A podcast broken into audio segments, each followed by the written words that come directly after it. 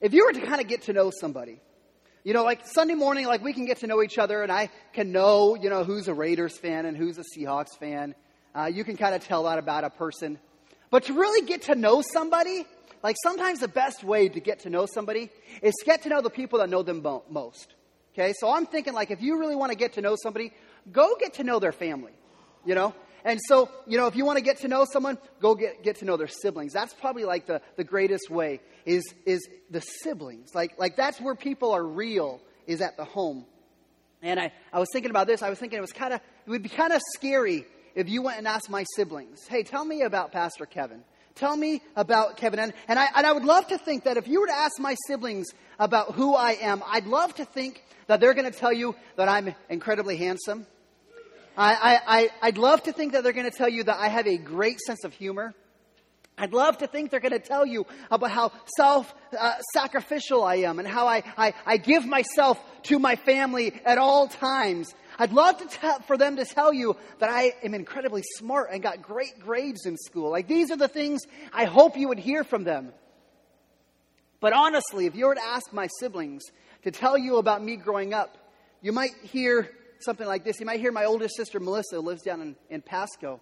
She would probably tell you that when she got married, I think I was nine or 10 or 11 years old, somewhere around there. And she got married, and, and we were given this little uh, bag of rice. And I'm like, what are you supposed to do with this? And they're like, you throw the rice at them when they come out.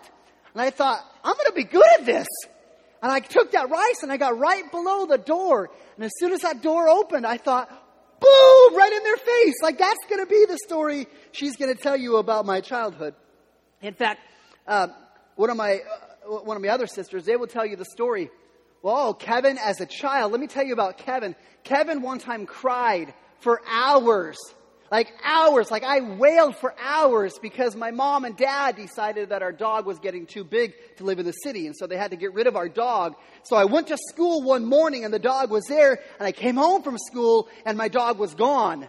And they'll tell you Kevin was a crybaby. He cried for like four hours straight about my dog Biscuit.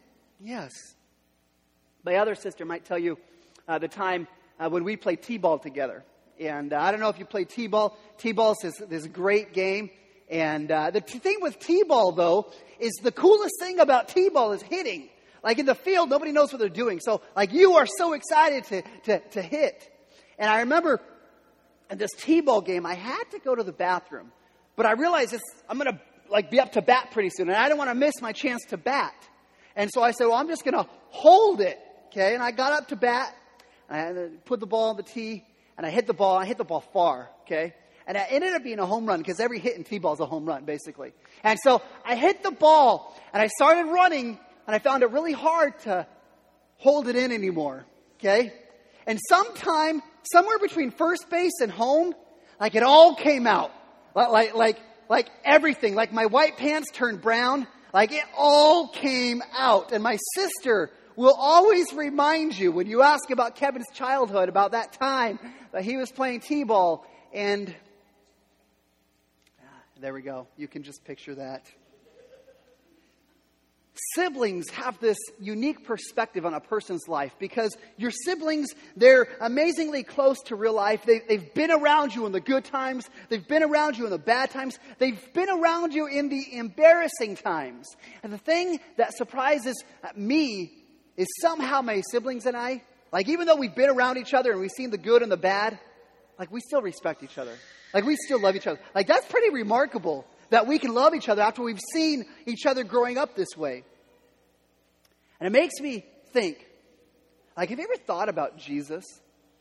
Like Jesus was born as a man. That means he he was born into a family, was raised with, with siblings. Can you imagine what it would have been like growing up and having Jesus be your brother? Like, I just think, you know, Jesus coming in and being like, hey, hey, brother, hey, sister, hey, I'm the Son of God. They're like, yeah, right. Go do the dishes. You're not the Son of God. What are you talking about? You're just my dumb brother. Like, I could picture Jesus coming in and saying, hey, guys, watch this. I can do this miracle. And they're like, stop with your dumb magic tricks. Go take the garbage out. I mean, I could picture, like, can you imagine, like, like your brothers, Jesus, every fight, every fight you have is your fault. Like every time you go and tell on your brother, they're like, no, it's your fault. Like, can you imagine having Jesus be your brother? Like, I would look to get so many like pranks on him after the fact because I'd always be the one at fault and I'd always be the one getting in trouble because Jesus was sinless. Jesus was, was perfect. And so that's why I am super intrigued by the book of, of James. If, if you have a Bible, I'm going to invite you to turn to the book of James. If you need a Bible, just slip your hand up. Uh, there's an usher in the back. They'll come and bring one of these Bibles to you. Uh, I find James to be so, so intriguing because the author of the book of James is actually James, who's the half brother of Jesus. So he grew up with Jesus. And I find this super intriguing. So we're going to start this series throughout this fall, going through the book of James. We're going to call this series uh, A Faith Worth Living. And what intrigues me about this book is the fact that it was written by Jesus. Or, excuse me, it was written by James the brother of Jesus. And I find this really intriguing because you've got to imagine, like Jesus' brother has to have a unique perspective. In fact, if you know a little bit about the Bible, uh, it actually turned out that when Jesus began his public ministry, his family didn't believe him. His family thought Jesus was, was crazy. In fact, there's a story where Jesus is in front of the people and he's teaching them and saying, I'm, I'm the Son of God. And his family comes and they, they, they grab him and they take him away. Because if you have a crazy brother making crazy claims like he's the Son of God, like that's what you do. You take him and say, You're embarrassing our family. Come, we got to control you. And so his family, they didn't believe Jesus growing up. James did not believe Jesus. But something happened, and it changed everything. Because this brother, who James thought was a fruitcake, this brother dies, goes into the grave, and comes back alive three days later. And all of a sudden, things begin to change for James. He begins to put it all together. Man, all those things that Jesus said, my brother, the Son of God, well, he was dead and now he's alive. And he puts it together and he says, Man, this is true. I, I, I believe. I believe who Jesus is. And so the brother of, of Jesus, James, becomes a leader in the early church. He becomes the, the pastor in Jerusalem. And this is why I think the book of James is so, so fascinating because you've got to imagine he just has a very unique perspective. Because James was there when nobody else was. Before, before there were disciples, before there were critics of Jesus, there was his family. There was James. He was around everything. He watched Jesus learn. He watched him grow. He watched him resist temptation. He watched him overcome trials. And you've just got to imagine that James has his unique perspective to faith and to Jesus and to, to the way that Jesus taught.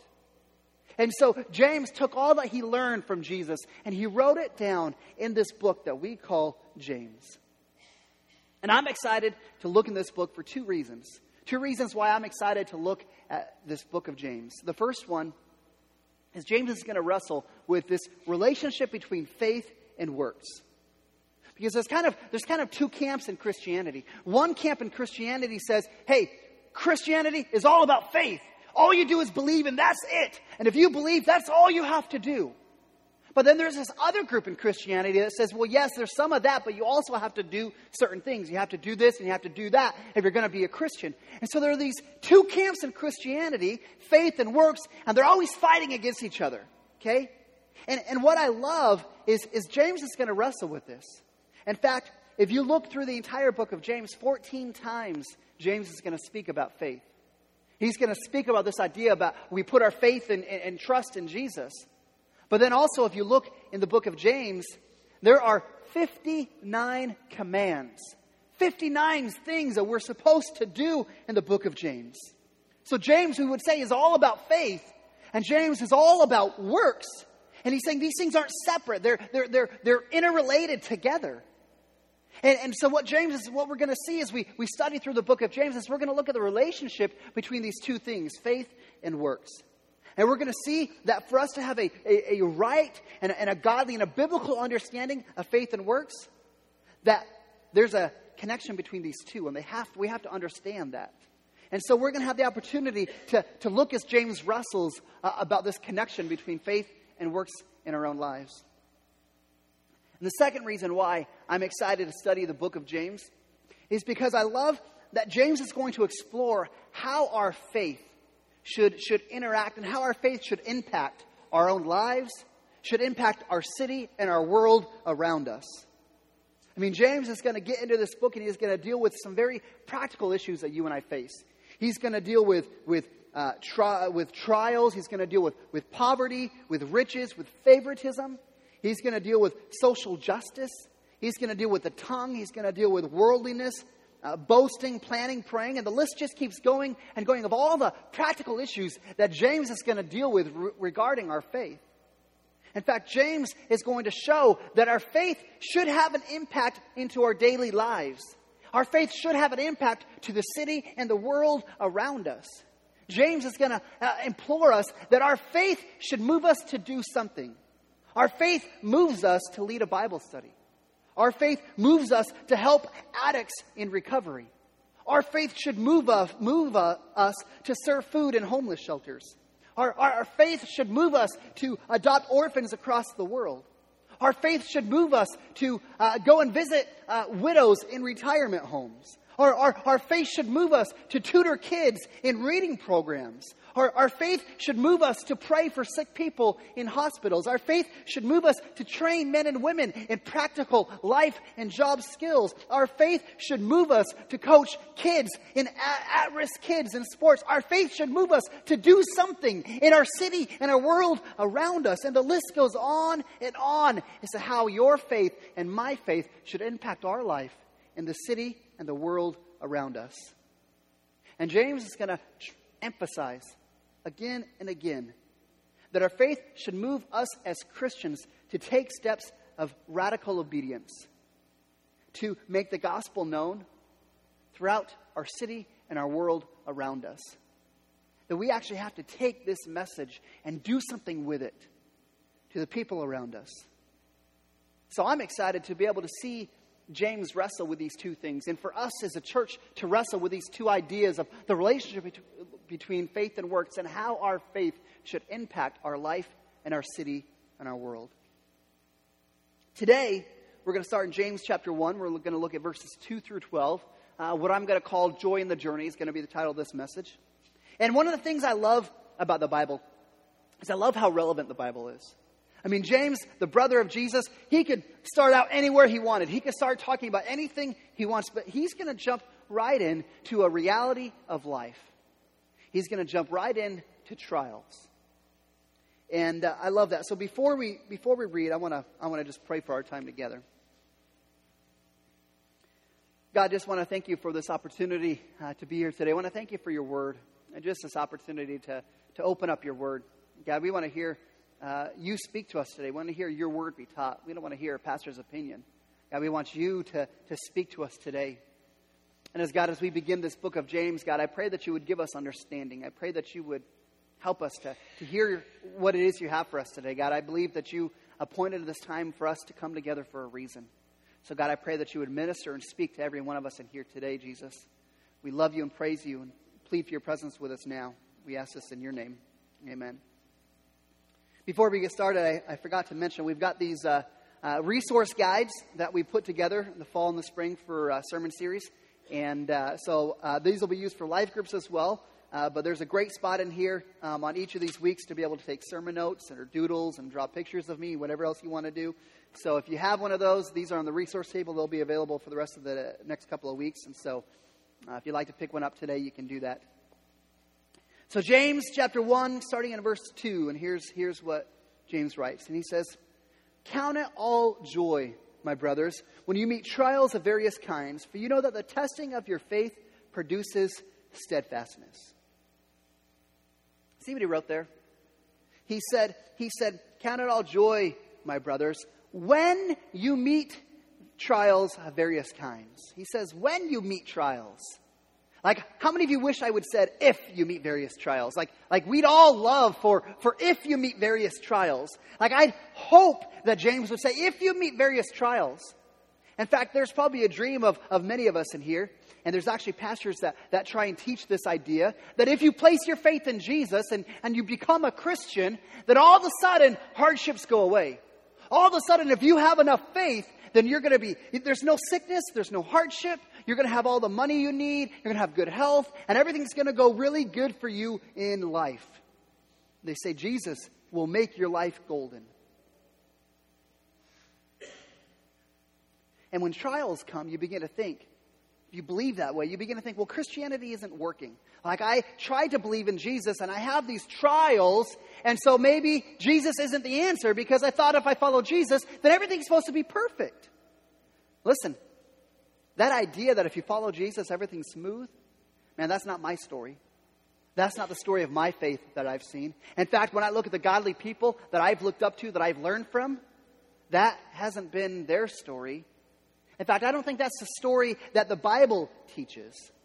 Let me tell you, Christianity is working. I promise you that. But it doesn't mean that trials won't come your way. Trials are a part of life, and you can't deny that. And that is just a part of life. And so he's going to begin talking about this relevant issue because we deal with trials. And some of you, some of you are in one of those seasons right now where you're in that storm of life where, where, where you're in the middle of it and you're like, man, I don't know if I'm going to make out of this storm. Some of you, you can look out of the horizon, you see the winds picking up, and you see, you see the waves beginning to brew, and you know that storm's coming.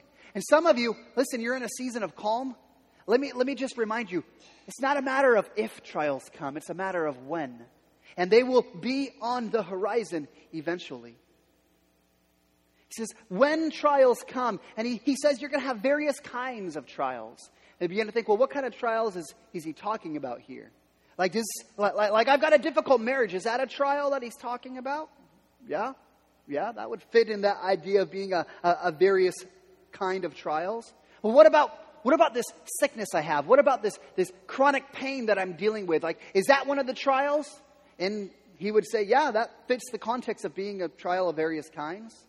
What about, what about I have this kid and this kid's acting like a fool and I can't get him to do anything good in life and, and they're just wasting their life away? Does that fit that context? And James would say, yeah, I think that fits into this context of various kinds of trials.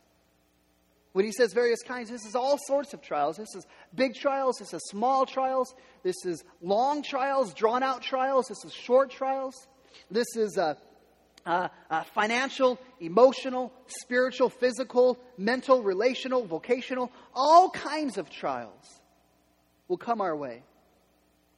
And this is when this is when James is going to kind of get scandalous. Because this is what he said. He said, Count it joy when you meet trials, when you meet various trials. Count it as joy when you come into a season of hardship. And I'm like, joy? joy. There's no way that I'm going to smile as I've gone through some of the things I've gone through in life. There's no way I'm going to put a smile on my face and just say I'm all happy and giddy. Like, like, like, is he crazy? Like, sure, I might have joy when I get out of the trial, when I'm in that, that, that season of calm, but in the middle of the trial, no way. See, the thing we have to understand is, is James is giving us a, a command. This is an imperative. He's saying, hey, when you're in a trial, this is what you need to do. Consider, count it joy. Consider it joy. See, what he's doing is he's trying to address how we think. He's not dealing with our feelings. This isn't just an emotional response. He's dealing with how you think about trials. See, this is not me putting a smile on my face and pretending everything is okay in the middle of a trial. See, what happens what happens is we, we, we mix the word joy up with the word happiness. We mix these two words up. And we need to understand these are two very different words. Happiness is a result of your circumstances around you. Happiness is because something happens in life. Joy is in spite of your circumstances. There's a difference between the two, and oftentimes we mix them up. Like, well, well, he says I'm supposed to be happy in the middle of a trial. No.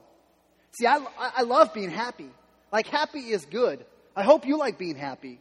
Happiness, happiness is when you walk into work on Monday and your boss is like, hey, come into my office. And he's like, I'm going to give you a raise. Like, that makes me happy. That should make you happy. Like, happiness is when you go to work and you have a long day at work and you come home and you're greeted at the door by your dog and your wife says, It's Taco Tuesday. Come on, like, that's happiness right there. But what happens? What happens when there's no happiness? What happens when the happiness is gone? When you get sickness? When you're in a season of depression? When one of your close friends has turned on you and there's no longer that friendship? Like what happens when you get called into your boss's office and instead of saying you get a raise, your boss says you're fired? Like what happens when you come home after a long day of work and instead of being greeted by the dog, you're greeted by the cat? And your wife says, I have nothing for dinner. You're on your own. I'm going to Target. Like, like, like what happens in seasons where there's no happiness? And this is where joy comes in. That every one of us can have times of happiness because of our circumstances. But as Christians, we get something better than just happiness. We get joy. Joy despite our circumstances. In spite of everything around us, we can have a, a joy in the Lord. Hebrews chapter 12, verse 2, speaking about Jesus, gives us, gives us powerful picture of joy. It says, speaking about Jesus, who for the joy that was set before him endured the cross. Okay, when I picture what Jesus accomplished on the cross, when I think about the suffering he did, I think about nailing his hands and nailing his feet and all the things that happened to Jesus on the cross. Like, that is miserable. Like, in fact, the night before Jesus was crucified, Jesus prayed to God and said, God, if there's any other way, if there's any other way, take this cup from me, God. I don't want to go through that hardship. But Jesus said, ultimately, it's your will, not mine. There's no happiness for Jesus on the cross. But it says that he considered it joy. Joy in spite of those circumstances. This is a peace that God offers that is, is, is passes all of our understanding. That in the middle of this hardship, somehow, some way, God can give us peace in the middle of that. And this is so crazy. Like it's hard to explain. It's not something you can teach this in a book. But James, this is what he's saying. He's saying, Count it joy, my brothers, my, my friends, my, my, my, my sisters, my fellow Christians. Count it joy when you meet trials of various kinds. And I don't know about you, I want that. I want that. I want joy in the middle of hardships. I want joy in those times that I should be down. I want what Jesus offers. And so, what James is going to do is he's going to give us some, some secrets, some, some tools, some ways that we can begin to have joy in the midst of our trials. And this is what we're going to look at for the rest of today how can we have joy in the midst of these trials? The first one that, J- that James is going to give us is he's going to teach us that trials are a pathway to maturity. Trials are a pathway to maturity. Trials are, are a proving ground for your faith. This is, a, this is a gymnasium where we have the ability to grow in our faith, to stretch our faith, and to become more like Him. And so this is saying, again, this isn't a feeling, this is, this is a, how you think about trials. This is having a proper perspective in the middle of the trials. And here's what he says in verse 2. Starting in verse 2, he says, Count it all joy, my brothers, when you meet trials of various kinds. For you know that the testing of your faith produces steadfastness. And let steadfastness, steadfastness have its full effect, that you may be perfect and complete, lacking nothing. See, what, what James does is he calls trials actually a, a testing, a testing of your faith. See, what happens, what's natural for us, is when that hardship comes, when that trial comes, it's so easy and natural for us to take our eyes off of God. When that hardship comes, we think, man, Christianity isn't working. Like, if, like, like Jesus, I'm going to church. Jesus, I'm serving the church. Jesus, I'm, I'm reading my Bible. I'm trying to do these things, Jesus. And you're not working because I'm in a hardship. And so you have this temptation to take your eyes off of God in the middle of this trial and say, I need to turn my eyes and take my trust on myself because I'm going to be the one that's going to make it through this trial. Or you begin to say, instead of trusting Jesus, I'm going to go trust this person or that person, and they'll make my situation better. They'll take care of my hardship, and things will get better. See, the picture that comes to my mind, the picture that comes to my mind is your marriage vows. Like you think about this your marriage vows. You got married. The traditional vows. I, Kevin, take you, Samantha, as my beautiful wedded wife. And what does it say? For better or for worse? For richer or for in sickness and in for better or worse? Despite your circumstances, I'll still love you as my wife. And this is what James is saying that when a trial comes, it is that test. It is that time where it's not just everything's good, it's not just in health and in prosperity and in good times, but it's also talking about the hardships, the poverty, the downsides. And, and James is saying this, this trials are a test to see do you really love Jesus? Do you really trust Jesus to carry you through?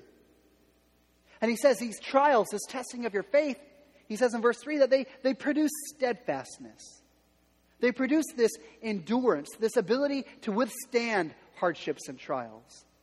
And he says in verse 4, he says, Let steadfast, steadfastness have its full effect, that you may be perfect and complete, lacking nothing. See, sometimes when we go through hardships, we go through trials, sometimes we think, man, maybe, maybe God's judging me. Like, like maybe that, that, that one time I watched that movie that I probably know I shouldn't have watched. So maybe God's mad at me and this is judgment because, because I did that. Maybe, maybe God has abandoned me. Like, like, like God, God never really cared for me after all. Or maybe, maybe God's not powerful enough in my life, which is why I'm going through this, this hardship. Listen, all of that is bullcrap. I just said bullcrap at church. All of that is a lie. Like that's not biblical Christianity. God's goal in the middle of our trials is to produce maturity in us. This is God's goal in our life, is that we would become mature, that we would be made more like Christ, that we would grow to become more like Him. And James is saying, hey, those trials that you're in, those hardships that come, come to you, that testing, they're meant to mature us, to shape us into the image of Christ. Isn't this how we grow in every other way of life? Like you go through trials and you learn and you grow and you get stronger on the other side of it. In fact, this past couple weeks ago, I had the opportunity to teach my last child how to ride a bike with no training wheels. And so uh, it was one of those things where I'm like, we probably need to teach this kid. And, and it was, it was late. It was, it, it was kind of getting dark at night. And I'm like, all right, here's what we're going to do. I, I, I put him on the bike that didn't have training wheels on it. And I said, it's getting dark, so I couldn't do everything that night. So I said, Here's what I want you to do, Oliver. I want you to sit on this bike and I want you to pick your feet up. I want you to get comfortable balancing. And so he tries it. He's trying to pick his feet up and he's falling either way. And he falls down on the ground. And I'm like, All right, buddy, it's late. It's getting dark. We need to go inside. The next day, the next day, I said, Hey, we're going to go work on this riding our bike again. He's like, No, nah, Dad, I don't want to. He said, You know, I like my training wheels. My training wheels, they work good. Okay? Training wheels are not really training wheels. Like, you, they're not really teaching you to, like, like, be able to balance on a bike. They're just, they're, they're, they're lazy. Okay? That's just what they are. In fact, you're not really riding when you're riding with training wheels. Like, like, like, the thing I know with Oliver, with my son, like if he would learn to ride without those training wheels, like he's going to go in places he's never gone before. And he's going to have a greater fun than he could ever imagine. But with training wheels, you just can't do that. And I think how many of us are living life with training wheels. Like this is safe, this is secure. But we aren't really living. We don't know what God has in store for us because we're trying to be safe, trying to play it safe. So Oliver was scared, and I'm like, no, buddy, we're going to do this. And, and I put him on the bike, and I kind of hold on to the seat. I'm like, all right, here's, you got to start pedaling. And he starts going, and he falls down. And he looks at me, and he's got these tears in his eyes. And I'm like, nope, you're brave. Come on, man, you're brave. Get back on this. And he kind of sucks it in. And he gets it. He starts riding down the driveway. He looks back and he's got this big smile on his face. And then he keeps riding. He rides over to our neighbor's house, who's actually my aunt, his aunt, my sister in law. He rides over to her house. Look, I can ride my bike. And he rides back over to our house and he says, Look, I can ride my bike. Listen, isn't this how we learn? Sometimes we fall down. Sometimes we scrape our knees. And that's how we learn. You learn from those mistakes. You learn and you grow because you go through them and you follow through. You learn by, by, by realizing that sometimes we think we know the right thing, only to realize that we were really wrong. I mean, this is how we grow, this is how we mature. And the cool thing is, it took Oliver nine days. Nine days, and I put a picture on Instagram or a video where Oliver is riding his bike and he's he's doing jumps, he's he's sliding, he's got a little drift thing where he slams on his brakes and he spins his bike around. Like nine days. Like that is what God offers us if we just take our training wheels off and just allow God to produce something inside of us. Spiritual maturity, man, it's that same way. It's that same way. Like if we want to grow, become more like Jesus, man, we got to be willing to, to embrace the trials, willing to, to withstand them, because God will do something in us if we just allow Him. I mean, some of us think, well, spiritual maturity comes some different way.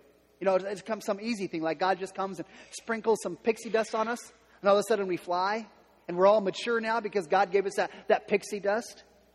I mean, I, I'd love, I'd love to run a half marathon without training. Like, wouldn't that be great?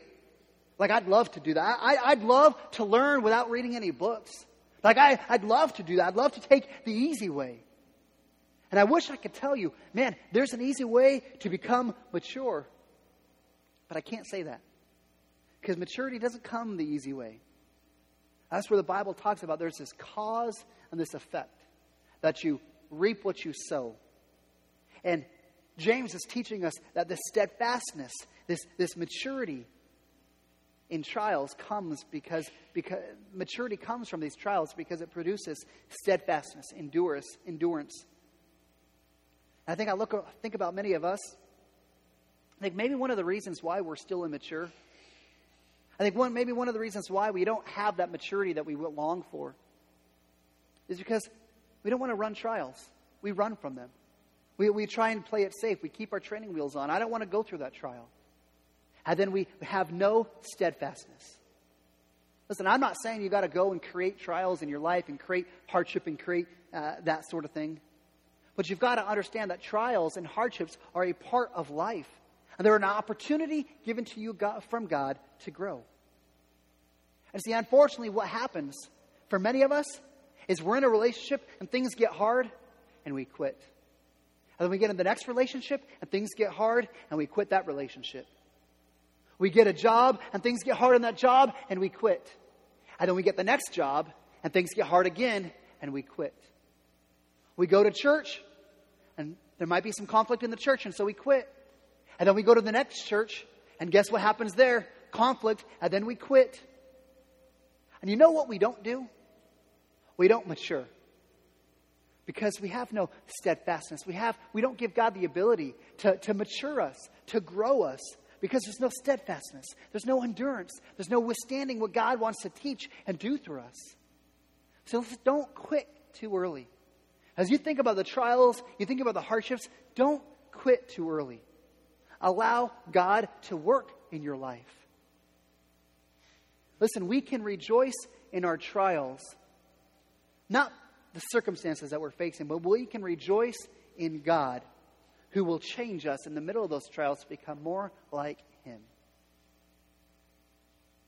Second thing that James is going to teach us about having joy in the middle of our trials is that trials are going to teach us to depend on God. Trials are going to teach us to depend on God. He says, James writes in verse 5, he says, If any of you lacks wisdom, just time out right there, okay? If any of you lacks wisdom, raise your hand if you lack wisdom, all right? If you didn't raise your hand, you just show that you really, really lack wisdom, okay? James is saying, hey, listen, if any of you need help, if any of you need help, here's what you do. He says, if any of you lacks wisdom, let him ask God, who gives generously to all without reproach, and it will be given to him. Like, isn't that great? Like, isn't that amazing? The God of the universe just said, hey, listen, if any of you lacks wisdom, God will give it to you all that you can imagine. There's, there, there's no way that He's going to hold back. He will give it to you. Something we need to understand, though wisdom does not mean knowledge. Wisdom and knowledge are two very different words. Knowledge means that you know the truth. Wisdom means that you know what to do with that truth. Knowledge mean, knowledge is theoretical, and, and wisdom becomes practical. Knowledge fills your mind while wisdom guides your life. Knowledge provides information while wisdom provides transformation. And this is what God says. This is what James says that in the middle of that trial, you don't understand everything. If you ask God for wisdom, that He will give that to you. In the middle of that trial, when you're facing that, that exhausting and overwhelming circumstance, that hardship, listen, we need more than just knowledge. We need wisdom. And God is the source of that wisdom. He's willing to give it to us. See, you could, you could almost define wisdom like this Wisdom is a God given and God centered discernment in the midst of life. Wisdom is this God given and this, this uh, God centered discernment in the middle of life. And we have a God who says if you ask generously, that He gives without reproach, which means that, that God doesn't want anyone to hesitate to come to Him. There's no, there's no, uh, there's no, nothing that's going to stop Him from giving it to you. Like if you're in the middle of this trial, maybe you caused it. Maybe you caused the hardship. God's not going to come to you and say, No, you're an idiot. You failed. No, you're, you made this own mess. I'm going to leave you to get yourself out of this mess. No, what God says is He'll give to you without reproach. There's no stopping what He's going to give to you. But the problem is, the problem is when we face that hardship and that trial, we might, we might ask God, we might say, God, hey, give me understanding. God, help me in this. And God might give us a direction. God might give us an answer. God might give us that wisdom. But many of us are going to begin to doubt. We're going to begin to doubt what God said. Here's, here's, what, here's what James says about doubt. He's in verse 6. But let him ask in faith without doubting. For the one who doubts is like a wave of the sea that is driven and tossed by the wind. For that person must not suppose that he will receive anything from the Lord. He is a double minded man, unstable in all of his ways. See, if we're being honest, our temptation, and as we're going through the hardship and that thing, is we begin to take our eyes off of God and focus onto this world. We take our eyes off of God and His answers and start looking for answers according to this world. Almost like we're, we're afraid to trust God. And so we go through this hardship and we say, God, God, would you help me? Oh, God, I'm not sure you exist. God, God, would you tell me your will? Ah, oh, God, I'm not sure I'm actually going to do it. God, God, I know what your word says. I know what your word says I'm supposed to do, but I saw this episode of Dr. Phil and he said to do something different. So, God, I'm not sure what to do. Like, God, I know I should do this, and, I, and there's this godly person in my life, and he says this is what I should do, but I have this non Christian friend, and they make a really good point that I need to consider. This is how we live. And I'm convinced there's a lot of us that are unstable. There's a lot of us that are seeking God on one hand. We're seeking God's wisdom on one hand, but on the other hand, we're seeking the world's wisdom. Like, on one hand, we're seeking this wise wisdom from God, and on this other hand, we're seeking foolish wisdom of the world. And what we try to do is we take these two pieces of wisdom, we try and integrate them together and try and do some sort of hybrid.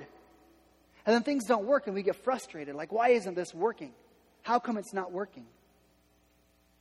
Listen, is God's word enough? Is God's wisdom enough for you? Is God's wisdom enough for you? Is God's word enough for you? The wisdom that God has given us right here, is it enough for you? When you're looking at, at the trials and the things you're facing, are you willing to trust what He says? Because He's given us all the wisdom we could ever imagine. Because I would guess if most of us are going to be honest, we want some of God's wisdom, but we prefer the wisdom of our friend. We prefer the wisdom of Oprah. We prefer the wisdom of our mom and whoever it happens to be. And we're trying to take these two types of wisdom and, and blend them in together. Listen, God has offered to give us all the wisdom we'd ever imagine. He does this in a couple ways. We have His Word. We have the Holy Spirit. We have prayer. We have godly people that God has placed in our lives. And you are able to get wisdom in all these different areas. But the question is are you willing to trust God and take Him at His word? To trust the wisdom that He has for you, do things His way. Because I believe that we can rejoice in the middle of those hardships when we remember that God's infinite wisdom is available to us for the taking to lead us and to guide us through those hardships. The question is are we going to trust Him? And speaking about this temptation to trust the world instead of God, there's a third point I think we have to look at how we can begin to have joy in the middle of our trials. Number three, it says, Trials teach us to pursue an eternal crown. Trials teach us to pursue an eternal crown. See, one of the things that, that, that's cool about James is James was a pastor. James loved people. James knew people's struggles, and he's going to speak to some very specific heart issues. And James is going to introduce a theme uh, right here in verse 9. That's going to be a theme that we're going to see several times throughout his entire book about this, this, this relationship between riches and poverty. And in this context, he's talking about trials. And, and James, again, because he's a pastor, because he knows people, he loves people, and he wants to speak to the hard issues, James is going to uh, deal with poverties and riches as being an enormous pressure for us to focus on the world instead of focusing on God. To focus on, on the world and our riches and our possessions and our stuff to be our security. Focus on our riches to be the solution to our trials. Focus on our riches at least to numb the pain of our trials instead of keeping our eyes on Jesus. So, speaking on the poor and the rich, here's what he says in verse 9. He says, Let, let, let the lowly brother boast in his exaltation, and the rich brother in his humiliation, because like the flower of the grass, he will pass away. For the sun rises with its scorching heat and withers with the grass, its flower fails, and its beauty perishes. So also the rich man fade away in the midst of his pursuits. See, he's talking about the poor man here. He's saying that that poor man has this temptation, uh, and it's very easy for the poor man to say, to be sorry for himself. Oh, oh, poor me. I just don't have any resources. And, and the poor man has this temptation to think, if I just had a little bit more money, like if I just had a little bit more money, then this, this trial would be gone. If I had a little bit more money, then I would be happy. And that temptation is to take your eyes off of God. And James is saying, listen, the lowly brother, the poor brother, don't long for money. Don't long and assume that money is going to make things better, or possessions, or wealth, or a car, or a house, or whatever it is. Don't think that's going to make things better. Boast in your circumstances. Boast in the fact that your circumstances are actually causing you to trust in God. You've got to trust God to provide day in and day out. He's saying that's what you boast in. You boast in who you are in God, that you are a child of God. And on the other hand, he says, listen, be very careful if you're a rich person. Be very careful. Because there's a confidence. There's a, there's a temptation to put your confidence in things of this world, in your riches. There's a temptation to focus on your wealth to cover your hurts, to try and make things better in your own life. And James is saying, hey, listen, someday all of these things will fade away.